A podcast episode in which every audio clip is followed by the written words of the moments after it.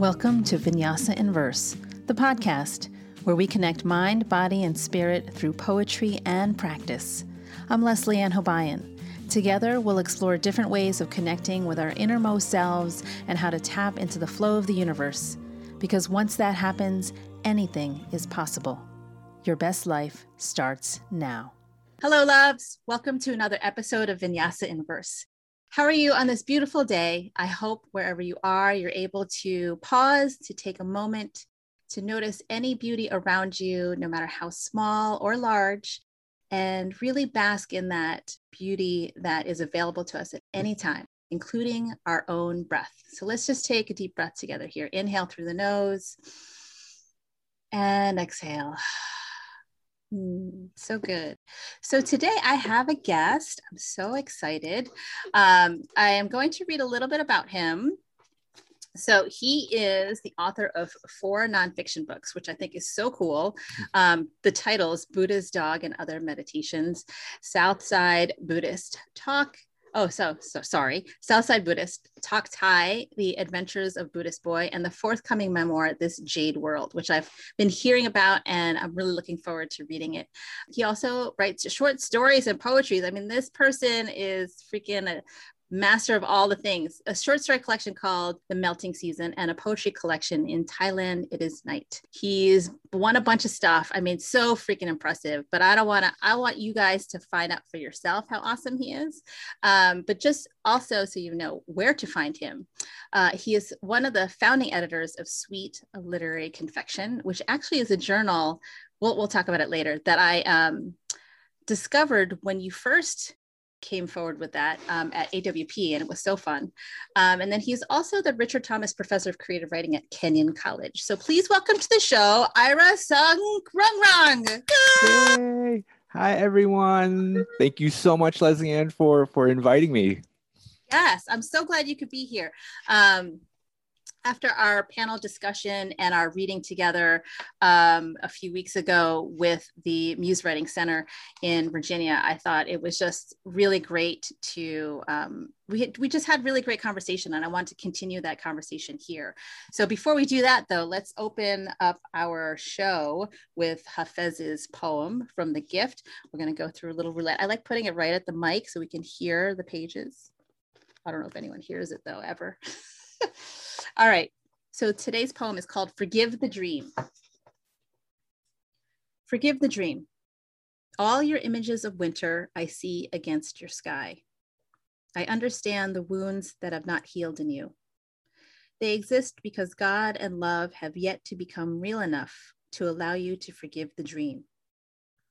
You still listen to an old alley song that brings your body pain, now chain your ears to his pacing drum and flute. Fix your eyes upon the magnificent arch of his brow that supports and allows this universe to expand. Your hands, feet, and heart are wise and want to know the warmth of a perfect one circle. A true saint is an earth in eternal spring. Inside the veins of a petal on a blooming redbud tree are hidden worlds where Hafez sometimes resides. I will spread a Persian carpet there woven with light. We can drink wine from a gourd I hollowed and dried on the roof of my house. I will bring bread I have kneaded that contains my own divine genes and cheese from a calf I raised. My love for your master is such you can just lean back and I will feed you this truth. Your wounds of love can only heal when you can forgive this dream. Mm. I know you have a disadvantage because you don't have the poem in front of you. that well, that was beautiful. It was a beautiful reading too. Wow. Um, mm. so I think what, for what, me, yeah, speak about it. I keep thinking about how this is that poem was, and it, it's in that last line too. But that poem was really about forgiveness, right? Trying mm. to forgive all your your past kind of sins and and and your your your um i think the the past that lingers within us that we can't let go of right that keep haunting mm-hmm. us like i keep coming you know i keep um getting to that. I think one of the earlier lines that was understand the wounds. Yeah yeah the, i'll read it again i understand the wounds that have not healed in you. Yeah yeah and i think that wow that's to me is is is um, what what we all kind of suffer from all the time, right?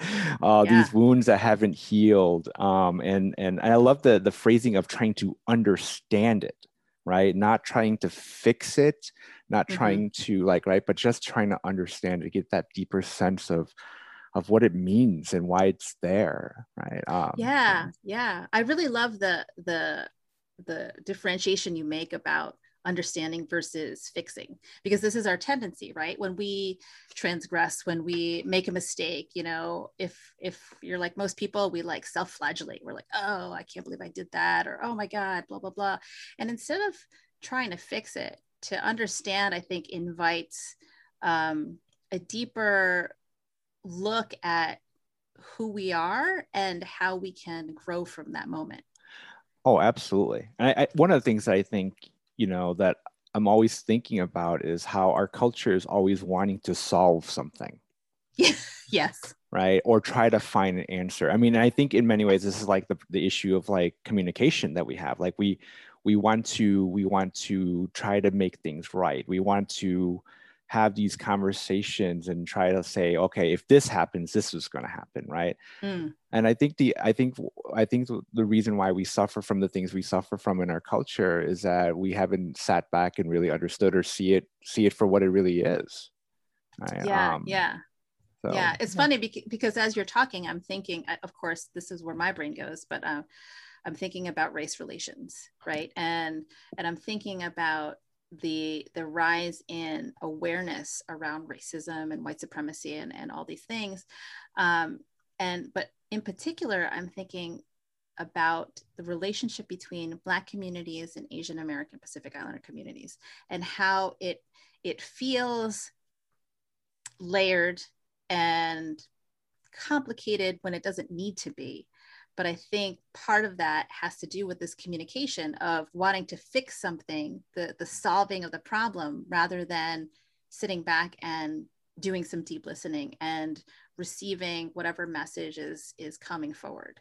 Um, no, what are your thoughts on this? No, absolutely. And I think one of the things that there is a complicated history between Asian Asian Americans and the Black community, but the Asian um, the Asian Solidarity Organization was born in support of the Black Lives Matter movement, right? right. I mean, if you go to right. their website, that's one of the things they say immediately. Um, and I, one of the things that I keep, you know, that you you had you had just said is that you know we just need to stop and listen right i think mm. that's the i think that's the thing that that when we start listening we we begin to see especially from bipoc communities and lgbtq circles that these um, microaggressions that we experience um, on a daily, right, um, is a shared. There's a shared commonality between them, right? Mm-hmm, um, mm-hmm. And and and that's what joins us, right? That I mean, in a sad way, right? That our, our hurt is what right. joins us, but mm. at the same time, there's some there's there's something beautiful about finding other groups and other people to share these things with right yeah. Um, yeah. and to listen to other people's stories right i mean this that that to me is the beauty of it yeah yeah but what what i'm finding is so just to give you a little context of where where my brain is at right now is i had watched the most recent episode of red table talk with uh, jada pinkett smith and and I, am not sure if you're familiar with the format, but her mom is on the show and her daughter Willow. So the three of them come and they bring a topic to the table.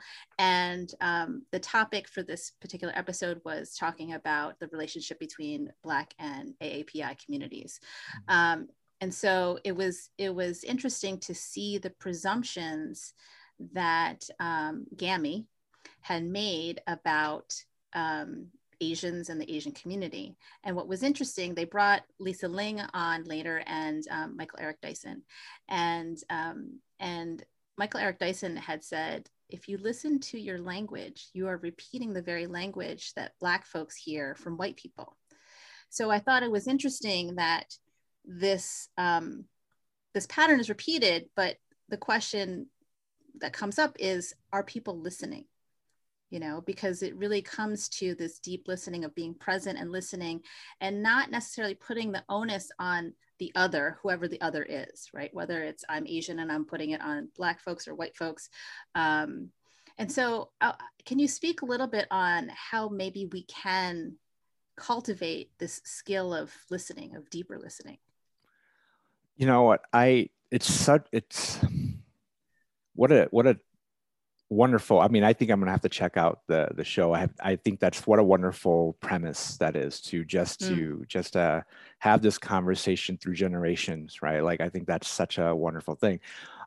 I, I one of the things that that really struck me is the idea of listening to the language in which you have within you right? When mm. where that language is born from and where it has been shaped from right and i don't think anyone has ever phrased it that way for me right um, i when i when i teach writing i'm always telling my students like well okay let's think about all the languages within us right how mm. many languages do we have within us and and we're i'm talking more than like you know one person speaking french or you know uh, mm-hmm. japanese mm-hmm. or whatever I think or, to or us, text language. Right, right.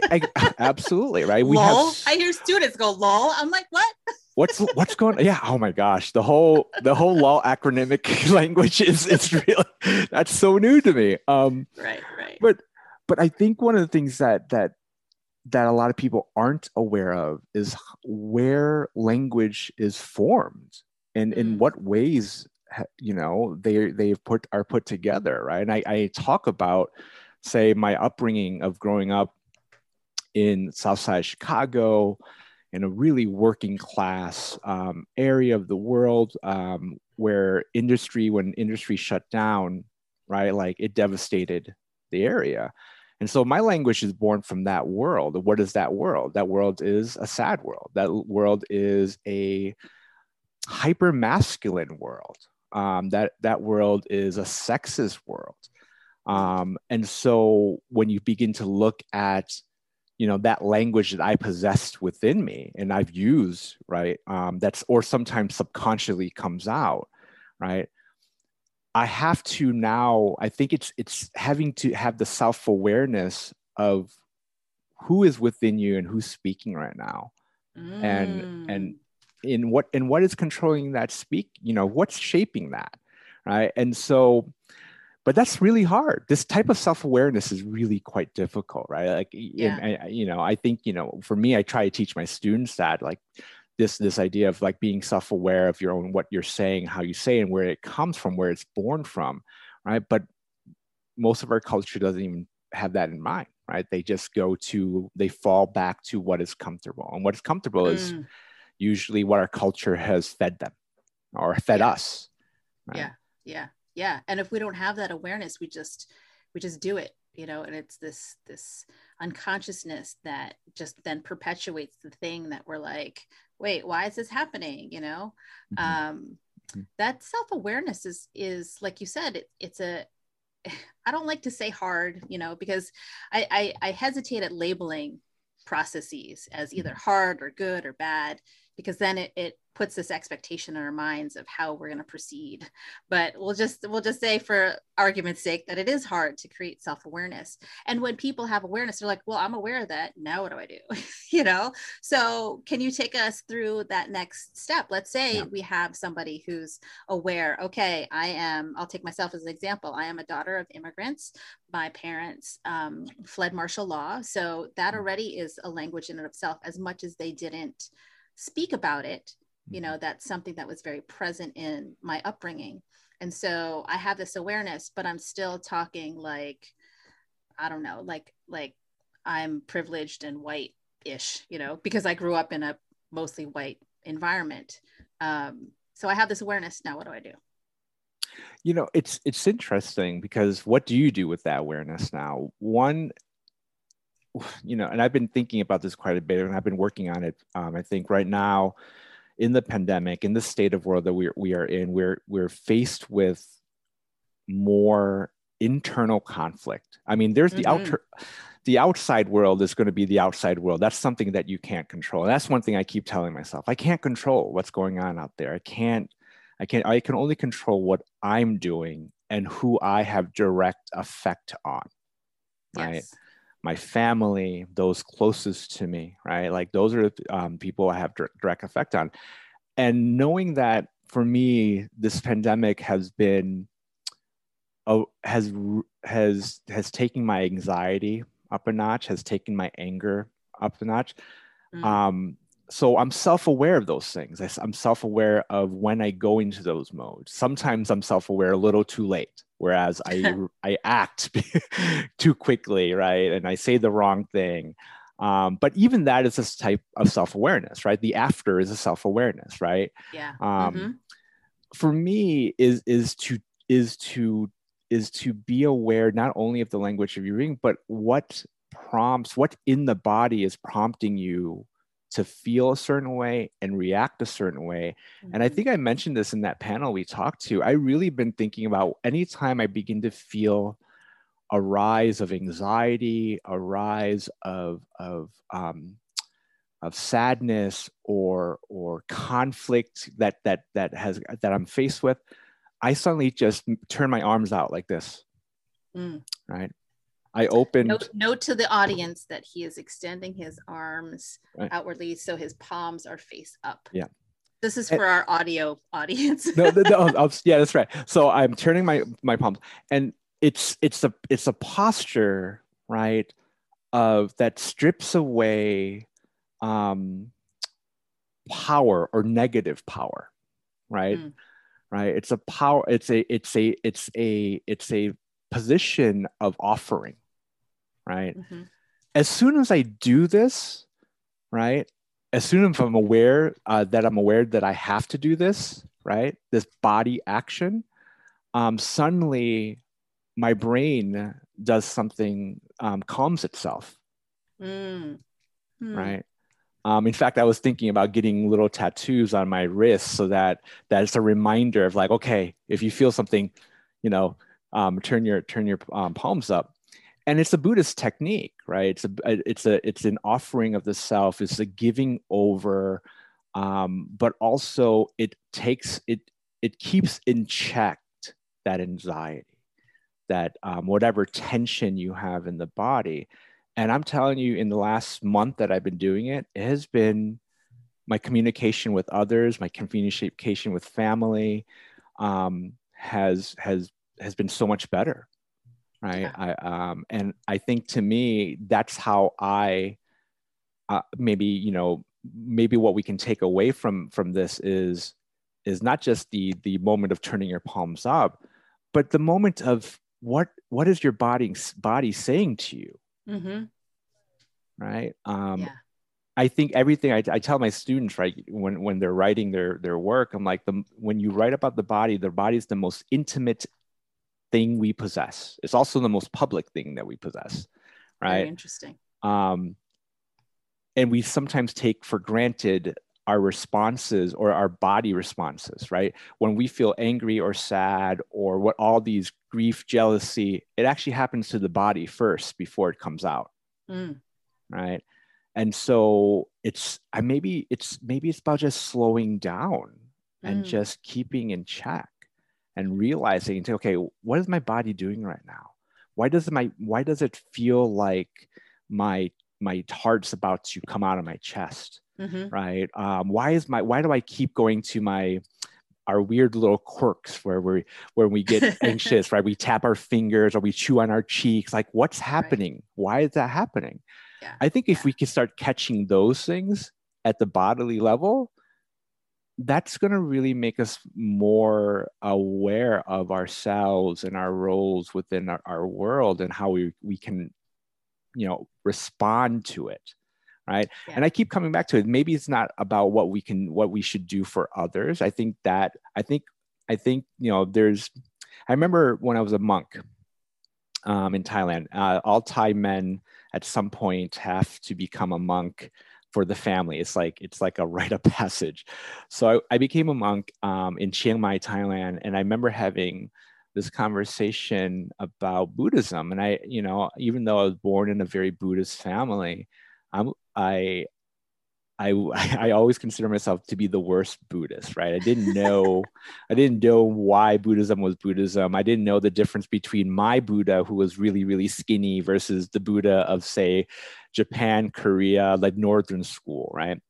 And one of the things that he had said to me um, that that really made a, a, a kind of difference between the two the two Buddhisms, Theravadan, Mahayana, Northern School versus Southern School, is that in in Thai Buddhism, um, the end goal is that we we have to strive ter- towards nirvana first before we can help people towards enlightenment huh.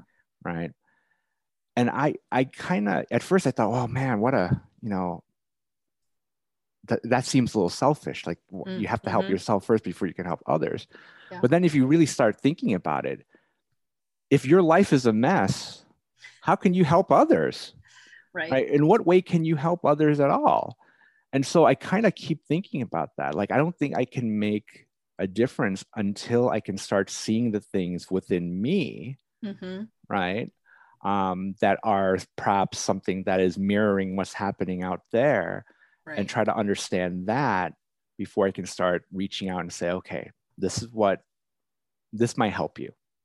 Right. Yeah. Um so that, that's something that yeah know, well it's funny you, you said that like if your life's a mess how can you help other people? The thing is like if your life's a mess no people are to look at you and be like i don't want your help. Right. You know it's like you can't even keep your own stuff together. Like what you want to help me? Mm, uh, absolutely. thank you. Absolutely. Absolutely but i think i think what you said about about being in the body is really important um, especially with this with this posture of of extending your arms out with the palms face up, it very much is for me physically it feels like not just a gesture of surrender but also of receiving. Mm-hmm. and so it's it's it's it's suddenly like it's almost like you're communicating with your body whatever happens it's going to be okay. And i am here to receive whatever lessons moments of growth or insight are coming my way. And then we can just relax into that and and just be okay you know? Yeah.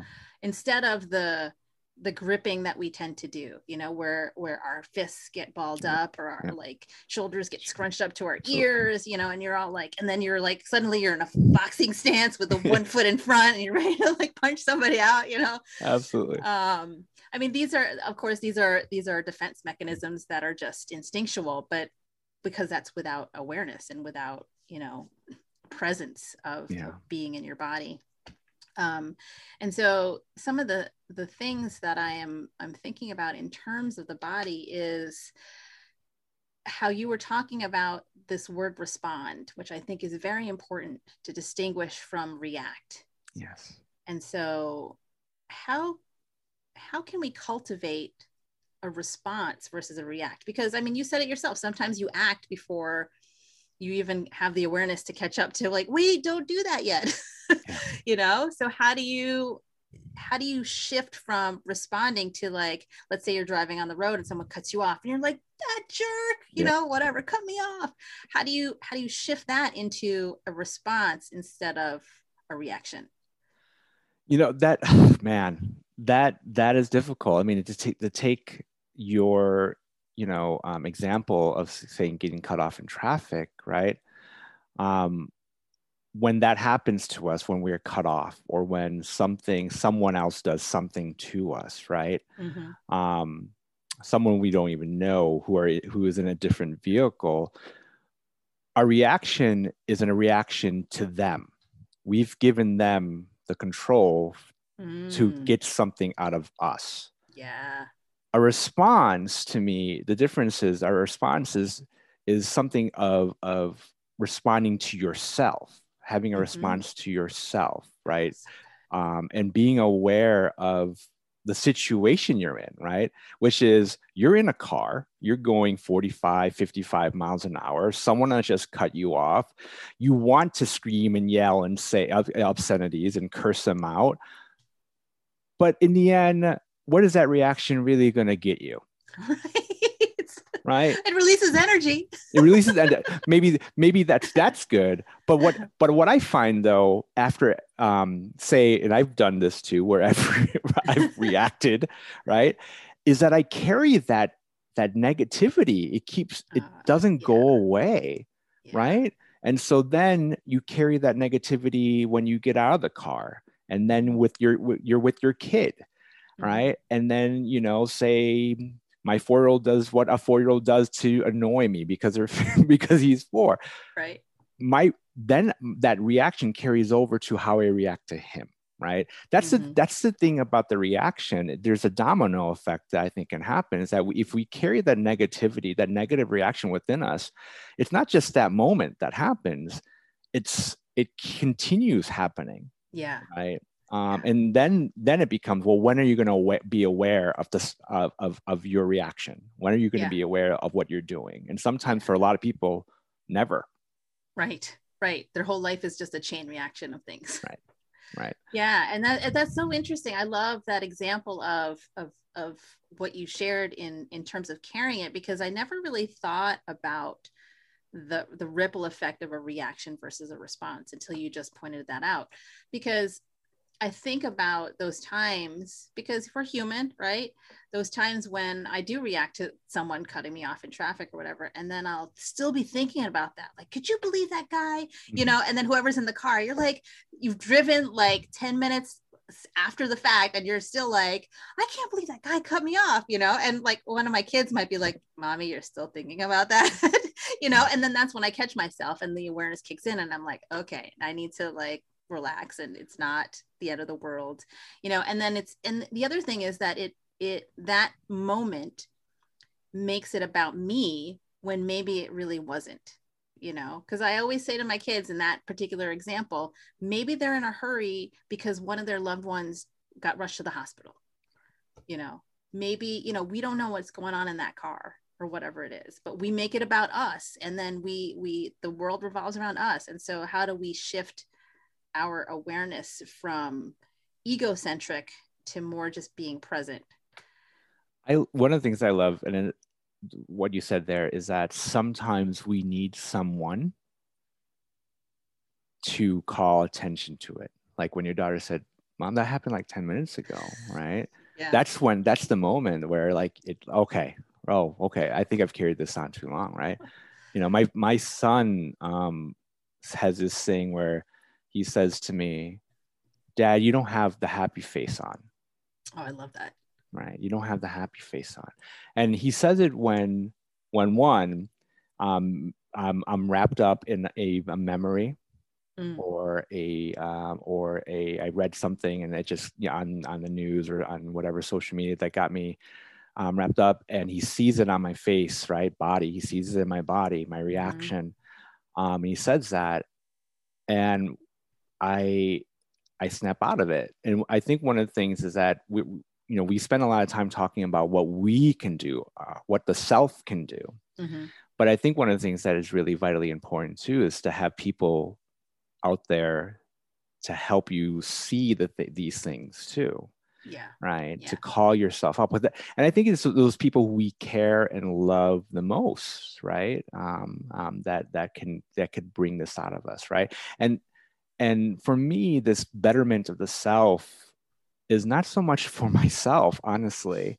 Right. It's to be better for them. It's to be you know a better better human being to function with the people i love in a Yeah. way that um you know has positive energy that comes out of it instead of this kind of negativity that is ever ever floating right around us Yeah, yeah, yeah. It just brings me back to what you were saying uh, in terms of being a quote unquote bad monk and be like, wait, why do I have to go to Nirvana first? Like, you know, like what about everybody else? But it goes back to what we were talking about before we started recording about the, the flight attendants are so wise to put your oxygen mask on first before assisting others. And I say this all the time like, what good are you passed out in the middle of the aisle during an emergency? When everyone else is like panicked and then they got to take care of you passed out because you didn't put your mask on? It's like you're not helping anybody you're just a burden now. Right. Absolutely. Absolutely. Yeah absolutely. yeah. So that's so that's so it's so important to think about this um personal development like the bettering of of self in relationship to those around us um as not a selfish act but actually act in service of the people around us and at the same time there is this feeling of okay if i'm taking care of myself and that's helping others, then what else can I do? You know what I mean? Like there's this there's this doing um tendency that we have because of our culture right? And and we got to do do do do do instead of like oh i'm just going to be me. I'm just going to be here. But it's like sometimes people are like that's not enough. I got to do more. Mm-hmm. so speak to to that idea of balancing if if that's a thing the being and the doing in terms of bettering oneself and and trying to better the world. I mean not to mm-hmm. sound you know so huge and magnanimous, but let's better the world by just being ourselves. but yeah, how do, how do you see that in, in relationship with this pressure to do?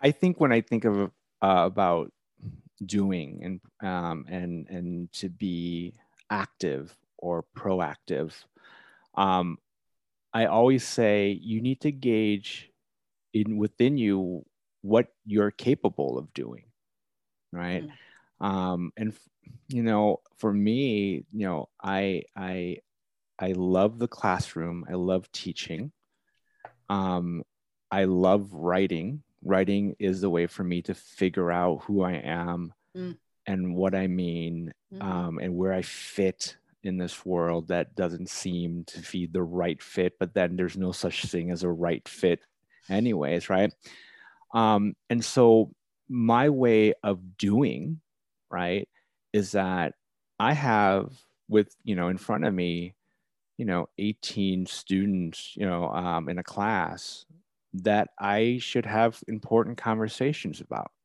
mm. but not only not only conversations but allowing them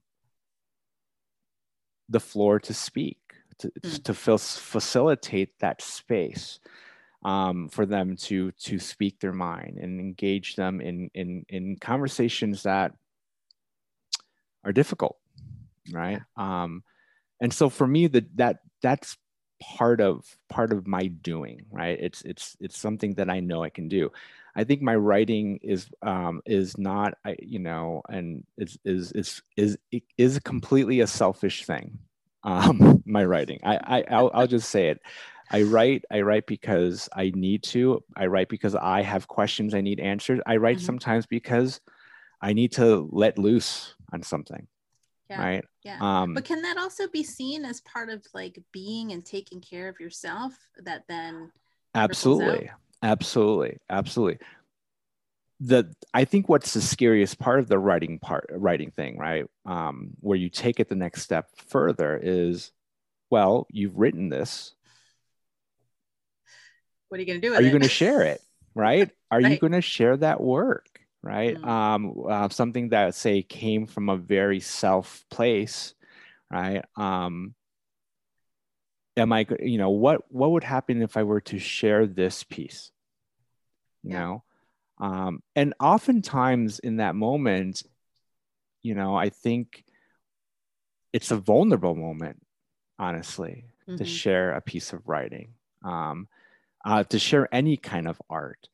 But it's an it's a moment of you know thinking back of what writing is and what language is is a moment of communication. I'm trying to communicate something to you know i wanted to go beyond my own kind of mind and into the air into the space of someone else right? And that someone can either respond to it or not but at least at least i've put it out there mm-hmm. right? Um and I think when we look at writing and po- poetry, right, um, it's it's this vulnerability that that I think is so necessary, and also the thing that people fear the most, hmm. right?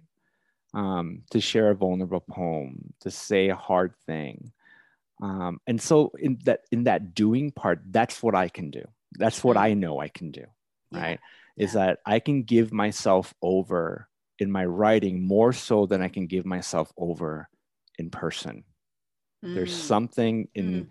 in, in, in language um, that I feel so much more comfortable with than, than my actual self. Right? So interesting. Yeah. Yeah. That's so, that's so interesting because I'm thinking about how so every Monday I write a story and I publish it on Medium. I mean, you want to talk about sharing vulnerability. I mean, that's like it's like here, just take it, you know? Like I do it so often that I I just like throw it out there and then I look away and I run away and I'm like, ah, will anyone read it? Um, but this this past Monday, I um I wrote about um, writing the difficult thing and I was taking a look at how anti-blackness shows up in Asian um, communities um, specifically in in when, how I was raised in in the you know in my life growing up. and so I, I was thinking about that and in light of like wanting to say it right quote unquote to not offend people i mean i think that's that's sort of the the challenge of communication and of writing is how do I convey this story or this thing that I want to share in a way that people will receive it without compromising what I want to experience or share. Um, and and but it's going to be messy. You know, it's going to be it's going to be inarticulate. It's going to fumble all over the place. Like you know, so what what I don't I want to I don't want to say advice but like what are your thoughts on that kind of communication where we talk about the difficult things and maybe someone's willing to listen maybe somebody's not? I mean again we're, we're talking about listening but now we're the we're on the side of delivering some kind of communication. And so how do you do that? It's not easy. Um, but i think one of the things that i keep coming back to right and i keep because I teach, I teach primarily creative nonfiction. One of the things I keep coming back to is um, uh, announcing your positionality, mm. announcing to readers who you are, um, acknowledging the space, the privileged space that you occupy to write something mm-hmm. like this and share it you know to yeah. to everyone i think that's important too and also to acknowledge the difficulty of what you're trying to write about mm. right um uh, i think and and to me one of the things that that that draws me to to writing is that in my writing i can announce my flaws and be upfront with my flaws right yeah mm-hmm. um and but i can also say listen I know this. I know my flaws. Um, I'm trying to figure it out. I may not say the right thing, right? But but could we have a conversation about it? But I have to announce that to my readers yeah. first. Yeah. Right. I think position positionality is important because sometimes we get these these like these essays about this is what you need to do. This is what we need to do as a culture. This is the notice the inequalities and all this you know of this stuff. But but the readers don't know who you are. Right right right. Right? Um, they don't know the life you've lived. Um, and I think to me by by saying this is who I am and and um, and this is what I this is what I know and this is these are the things I don't know. Mm-hmm. and I don't have all the answers. Yeah but, right, I think that opens it up for conversation right? Yeah. that opens it up so that's that that readers don't feel like they're being written at. Right and that's important. Yeah and so i mean i don't know. I mean that's how i think about it too. I think the more i think because i have you know i have a lot of students who who are who are who are privileged and white and and they they are coming they want to talk about race and they want to talk about these things um, but i want them to also acknowledge where they are and who yeah. they are and i yeah. you know I, I i am the same way i need yeah. to acknowledge that i teach in academia i am really lucky to to have this space i'm really fortunate to have this space of um, to write and have people listen, right? Or mm-hmm. or read. Yeah. Um, I acknowledge that. I acknowledge that. Um, and I'm I'm humbled by that. In fact, it's my humility actually in the end that keeps me writing. Mm. And it's not the the aspect of well, I have something to say. Yeah. right um but you can have something to say too and be and be and be completely humble about it yeah yeah right. i also think intention is important too because oh, yeah. You know i mean including pos- positionality i mean we could we could have somebody who's like a person of color and their intention may not be so beneficial to the collective you know so to speak so so that that that's another piece i think can be revealed in whatever people are creating and sharing um, as far as writing or any kind of communication goes. So, I, as you were talking, I was thinking about the poem that you read um, at this reading we did at the the Muse Center, the um, the Muse Writing Center, and um, the one that was because. You know, yeah. you had this litany of because, and what I um, and for those listeners who who missed the reading, um, it was it was a, a basically what Ira had said was this permission to vent, to express anger, and to release. And I thought that was really important to um, to communicate because the poem was was really powerful, and it, it brought in both large and small things you know as far as like what are we frustrated with? What are we fed up with? And let's express it. Let's lay it out on the page. And i and i i'm thinking about how um sometimes we need that permission you know to to just say what we need to say. And this is this is beyond the reaction versus response thing. This is pure expression of of emotions. Um and so how do you how do you how did you using this poem as an example how do you harness that kind of emotion and energy into into art because some people they want to you know punch somebody. Some people they want to you know like burn stuff um you know acts of violence. So what what do you do when you feel this i don't want to call it negative emotions but these these darker emotions when they when they rise up? What what's your way of managing handling whatever doing with them. what I what I can say about um, the the piece you're referring to is called um, because uh, the Ferguson verdict, which was my reaction to um, the ruling, um, uh, was was not to actually censor myself and just let it go. Right um, to let it go on the page. And one of the things that I, I and i haven't been i hadn't done this um, and i knew this was uh, something that i think there's something going back to the body again. Um, i i hand wrote it. I didn't Love type that. it right? Love i hand wrote that. And what i know one of the things i love about handwriting especially in a notebook is you can tell how hard you were writing and how mad you were writing from the imprints yeah. of the words in the next page yeah right? Yeah. and so that told me a lot about my state of mind was how hard i was i was i was pushing into that paper right? Mm. um and and and and i just I, for me i just needed to to let it go. Now you had said like what do you want to do when if you have this urge to these you know to hit to burn to do whatever right? Um my thing is you need to find the thing that that I always t- I, this is what I tell my students: find the thing that saves your life. Right, you whatever you do. How do you find do that? Thing, how, find a thing that saves your life. It's a life, you know, it's a lifelong pursuit. Yeah. For yeah. me, the thing that saves my life is writing. Mm. Um, you know, and that's the thing I turn to now. Punching someone, burning something down is not going to save your life Mm-hmm.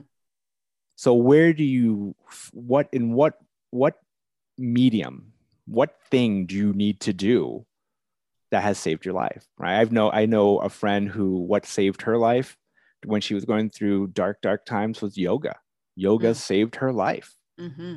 right yeah. yeah. um uh so that's the thing right i mean i i don't know i don't think there's anything else like how do you how do you vent all this power i think you just need to find the thing that you can do safely yeah right but still not censor yourself and Mhm. allow these things to come out. And so when I wrote that piece, I didn't censor myself. I let it go. And the piece was um, uh, it's it's one large block paragraph that goes on for four pages, right?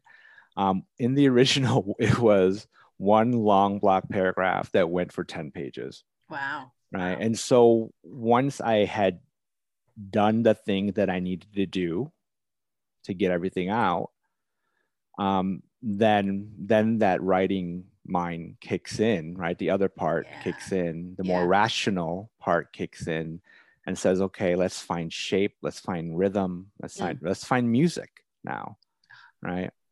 Um, even even our anger is a type of music, though, when you think about it on the page, Yeah. right? Yeah.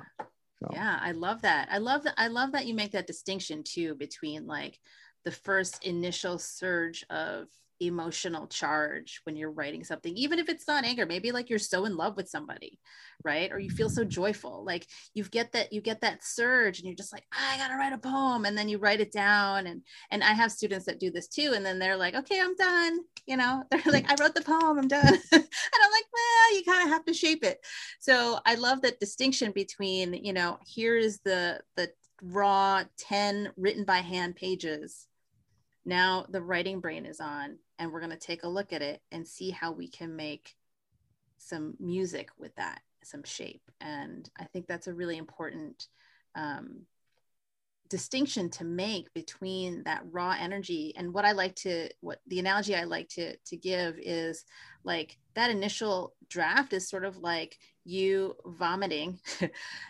the um the clay for the potter wheel and then revision is you being the potter spinning that wheel making it a pot. Mhm. Yep. and then all my students look at me like what? Right. No no. I i call that initial i call it the discovery draft. Like Oh, it's not that. the first draft. It's the discovery draft because you're allowing yourself to put whatever you need to put on and um, allowing that subconscious part of the brain Mhm. to do some work to do a lot of the work right to Yeah. discover things that you hadn't known going into writing that piece that's the beauty of writing honestly is that the more you write and it actually happens more when you do it by hand the more you write by hand um, things will come out that you hadn't even known were Mhm. there right Mhm. yeah um, and that's that's and that's to me it's those moments that heal actually Mhm. more than the moments of like just venting it all out. It's those moments of like discovering something right? Yeah, and then you go on that road. You take that road and see where that leads you. Yeah, I love that. I love what you said there because uh, what I'm finding lately with with my writing of poems is that I will sit down and I will start, right? I'll start with a notebook, a pen in hand, and I'll just start on, you know, maybe a phrase that I'm like, oh, that's interesting, or an image or something. And I'll just write. And I'm like, really? Do I want to write a poem? Blah, blah, blah, blah, blah. And I find as I continue, then something opens up, an unexpected thing pops out of nowhere. But meanwhile, it's the subconscious because, you know, 95% of our lives are run by the subconscious mm-hmm. and then i'm like oh let's follow that and i'll just keep writing and then this whole thing unfolds that i never knew was coming and so there's like so much magic that we conscious beings. Which way are we using the word conscious? Um you know we're not we're not really present to because we don't make space for it. And i think that's that's the key. That's important for for us to um to think about how we're being in our bodies to think about like where language is coming from is to think about space and giving space to the things that are inside of us that we're not even aware of. Mhm. In when i uh, one of the things the trick even if for me a, a trick that i do f- to my brain is that when i don't when i feel like i'm exerting too much control Mm. right? One i know something's wrong. Like i'm trying to hide from something. Um, i'm Ah. trying not to write something right? Um, one thing that i like to do is i turn off my computer screen and i write without seeing the words that are that come out right because that's that way sure. you're not bound by sight now Mhm. you're not bound by what you're seeing and, and and your brain isn't allowed to process But now when you look at a dark screen as you're writing, right, you're just writing. Yeah.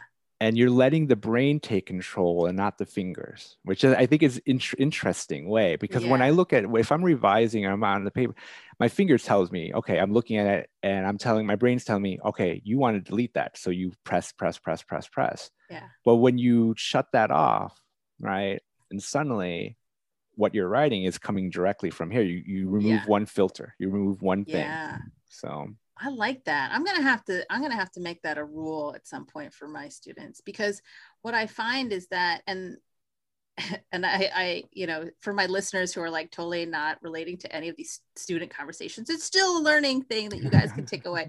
Um, but what I find is that they they censor themselves and edit themselves before the thing oh, even oh, yeah. emerges, right? Because they they do everything on the keyboard, and I insist on writing by hand, and they're all moaning about it, and you know, oh, it takes so long, blah blah blah.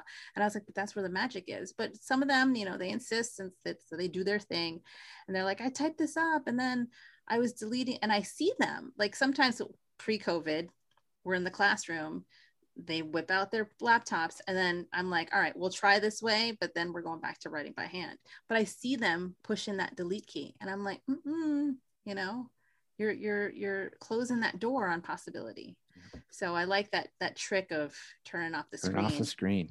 Yeah, with laptops, I think we'll just like tilt the screen down a yeah. little bit and just or even just like I'll bring blindfolds to class. absolutely. No, that's a great idea. Put some eye masks on. Go. Yeah, that's a great idea. Oh. Ooh.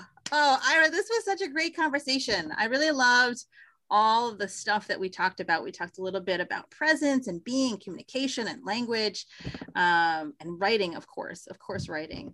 So I wanted to um, close our episode with a poem. Did you have something you'd like to share with the audience? Yes, I do. Um, so this is a poem by the poet Ross Gay, and it's a poem that I encountered uh, a few years ago, um, a year ago, uh, and it it made me think about the power of art. It made me think about what Claudia Rankine talks about when she says that as writers, we should begin writing counter narratives to what is already out there, right? And when I tell my students that, when I tell my students, well, write the counter narrative, what's the counter narrative? They always find counter narrative to be um, a pointing out of the injustice, the injustice in the world, um, almost uh, writing an angry poem or writing or something that is hmm. that is is rhetorically charged, right? This one doesn't do that, and it's a small poem, and I find this to be a counter narrative. Hmm. It's called "A Small Needful Fact." You know this poem? It's a beautiful poem. Yeah. Oh my um, God, Ross is my favorite person in the world. a small needful fact is that Eric Garner worked for some time for the Parks and Rec Horticultural Department, which means, perhaps, that with his very large hands, perhaps, in all likelihood, he put gently into the earth some plants which, most likely, some of them, in all likelihood, continue to grow, continue to do what such plants do, like house and feed small and necessary creatures, like being pleasant to touch and smell, like converting sunlight into food, like making it easier for us to breathe. Mm-hmm. Mm-hmm. Love that poem. Love that poem. Yeah. Ira, thank you so much for coming on the show. I really appreciated it. Um, such good stuff. And for those of you who are curious about where to find his work, I'm going to put all his information in the show notes so you guys can find his work there. Uh, and that's a wrap. So we'll close the episode as we always do. The divine light in me bows to the divine light in you. Until next time. Namaste. Namaste.